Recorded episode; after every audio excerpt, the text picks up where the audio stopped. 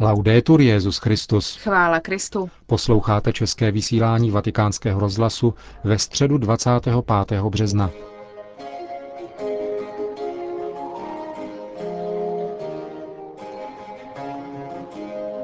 Středeční generální audience svatého otce se dnes nekonala a tak se v dnešním pořadu ještě vrátíme do Afriky.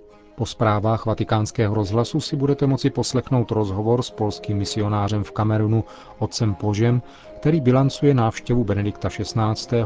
a seznamuje se skutečnými problémy života v Kamerunu. Hezký poslech vám přejí Milan Glázer a Markéta Šindelářová.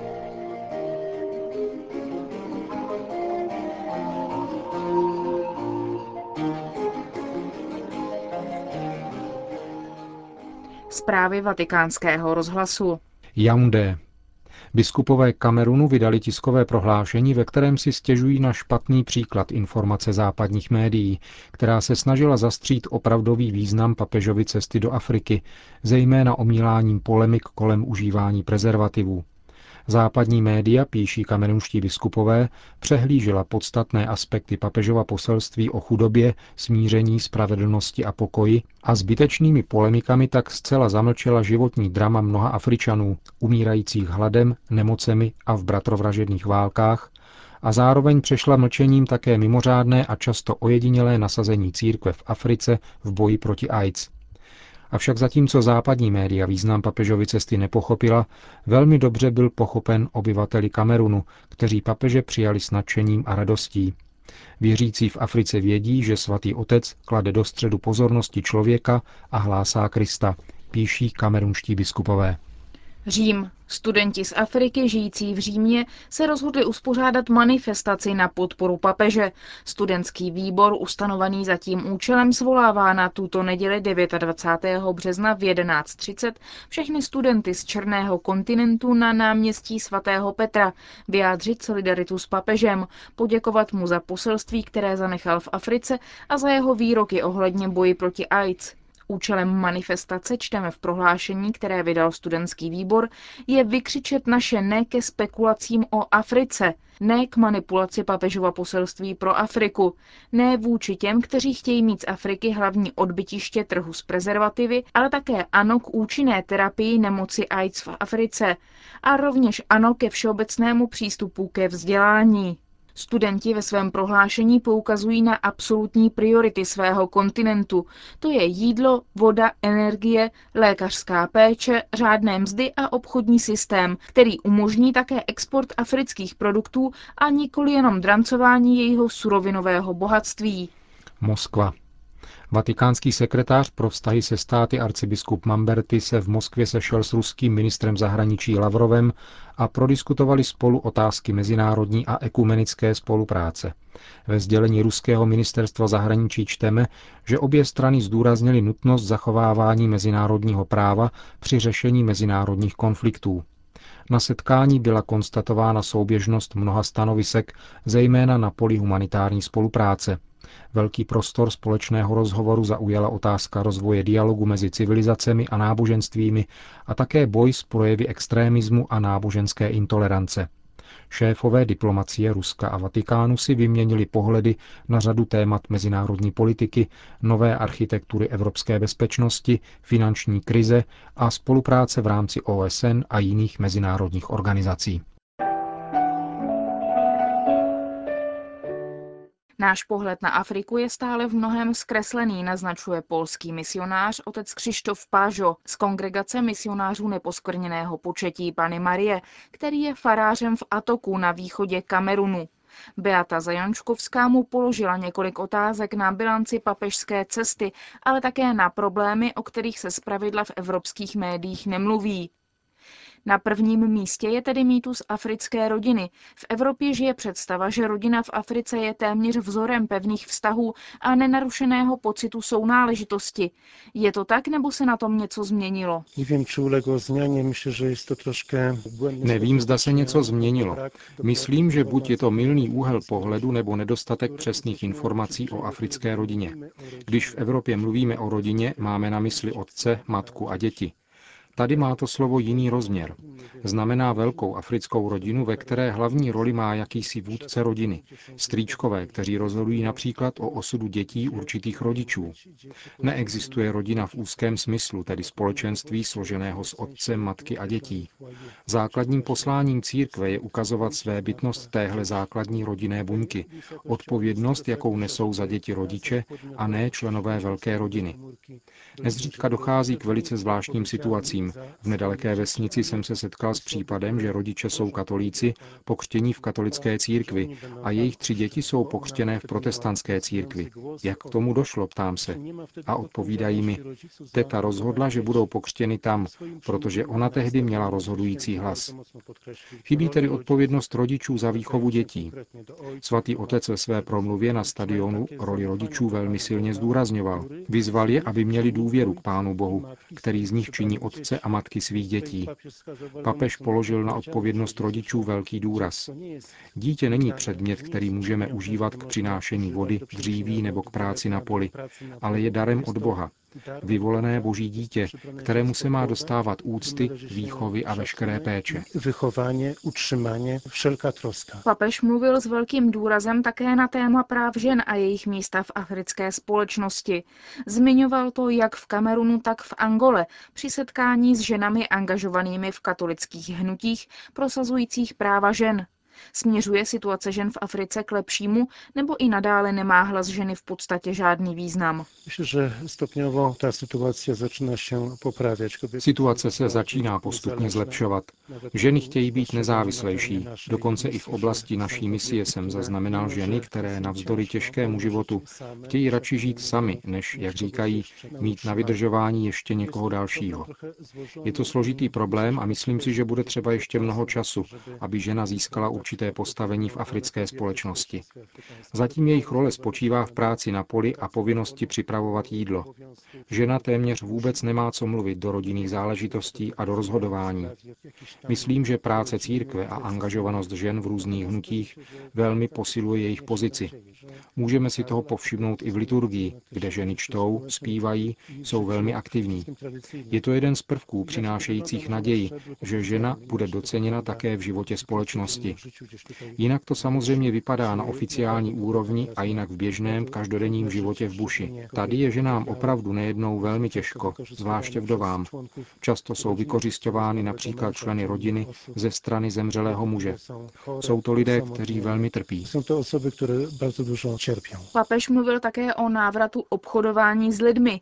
Mohlo by se zdát, že jde o něco podobného jako obchod s otroky v minulých stoletích, ale tady jde o reálie běžného života v rodině. Spotykám situace, kde... Před několika měsíci vydal zdejší episkopát zvláštní list k problému nevolnictví v Kamerunu, přesněji řečeno na severu země. Ale s různými formami obchodu nebo zotročování se můžeme setkat i v naší oblasti.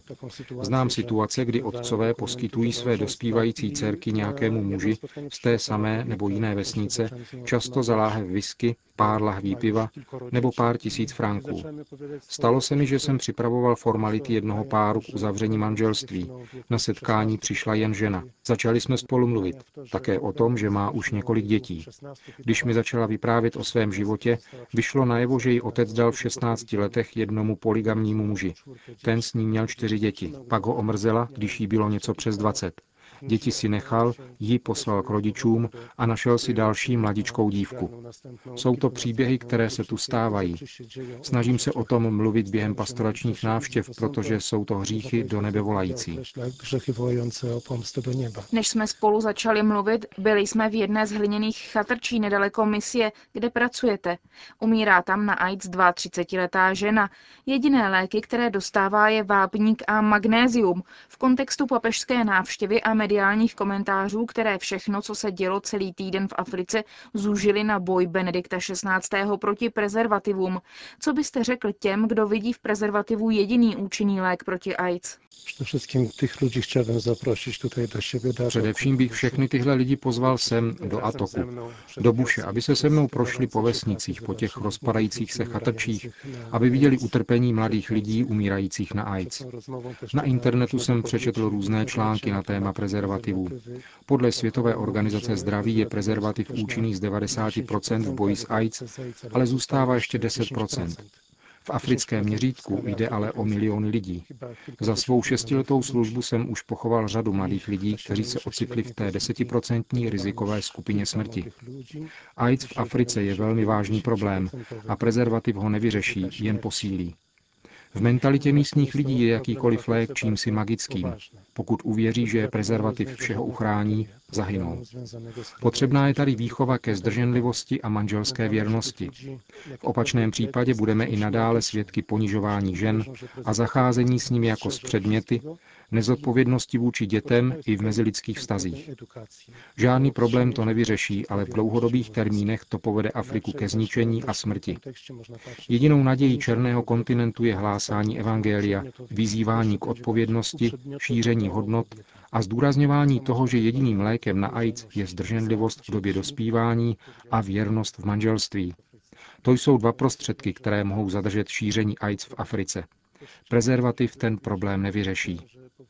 Při četbě různých článků na toto téma jsem narazil také na to, že se média odvolávají na biskupy, kardinály nebo misionáře, kteří rozdávají prezervativy. Myslím, že misionář, který někomu nabízí prezervativ, se minul se svým povoláním. Nemluvě o tom, že toho člověka degraduje. Dát někomu prezervativ je možná snadné, ale není to řešení. Co bude, když za pár měsíců ten samý člověk přijde a řekne, otče jsem nemocný, vyšetření to potvrdilo. Co může takový misionář odpovědět? Aby podal trestní oznámení na firmu, které ten prezervativ vyprodukovala? K tomu problému se musí přistupovat jinak. Když přichází člověk a má problémy spojené se sexualitou, je třeba mu povědět, jsi člověkem stvořeným k božímu obrazu, máš rozum a svobodnou vůli, máš na to, aby ses ovládal, abys žil jako člověk a nenechával se vést jen instinktem, protože jinak zahyneš. To je jediné řešení, které lze těmto lidem nabídnout. Jde o růst člověka nejen v rozměru víry, ale v jeho lidství. Hlásání těchto dvou hodnot, zdrženlivosti a věrnosti, je bojem o lidství těch lidí v kontextu nelítostné africké buše.